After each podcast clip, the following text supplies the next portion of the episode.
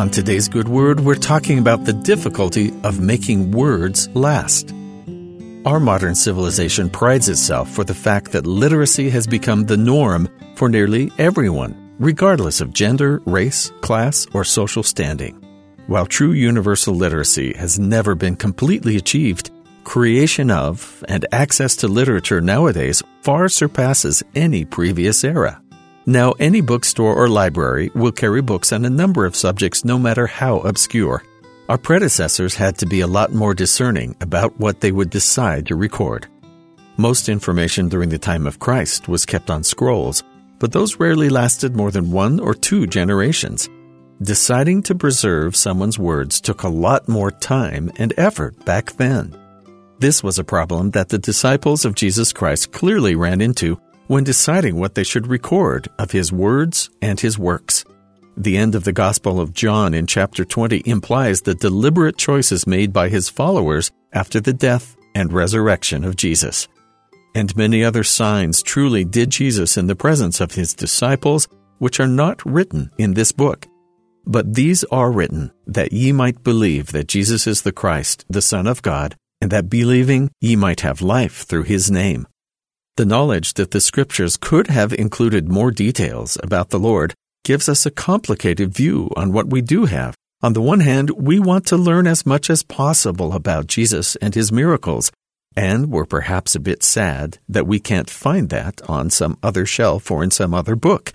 And perhaps we're a bit sad that we can't find all of those left out teachings and miracles on a different shelf.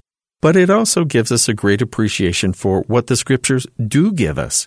We can ask ourselves why these words, these stories were recorded over all the rest. What value do they have that the Lord and his disciples would put so much effort into preserving them? The Lord emphasized the importance of the scriptures and of keeping a record in his visit to the people of the Book of Mormon in 3 Nephi 27 after his resurrection. If this life is like a test, then we're only going to be tested on what information we've been given. What was important had to be recorded, a charge the Lord gave his disciples in one of his final sermons. Write the things which ye have seen and heard, save it be those which are forbidden. Write the works of this people which shall be, even as hath been written of that which hath been. For behold, out of the books which have been written, and which shall be written, shall this people be judged. For by them shall their works be known unto men. And behold, all things are written by the Father. Therefore, out of the books which shall be written shall the world be judged. The Scriptures don't contain every scrap of earthly knowledge, but they do tell us most of what's important, and they can point us in the right direction for everything else.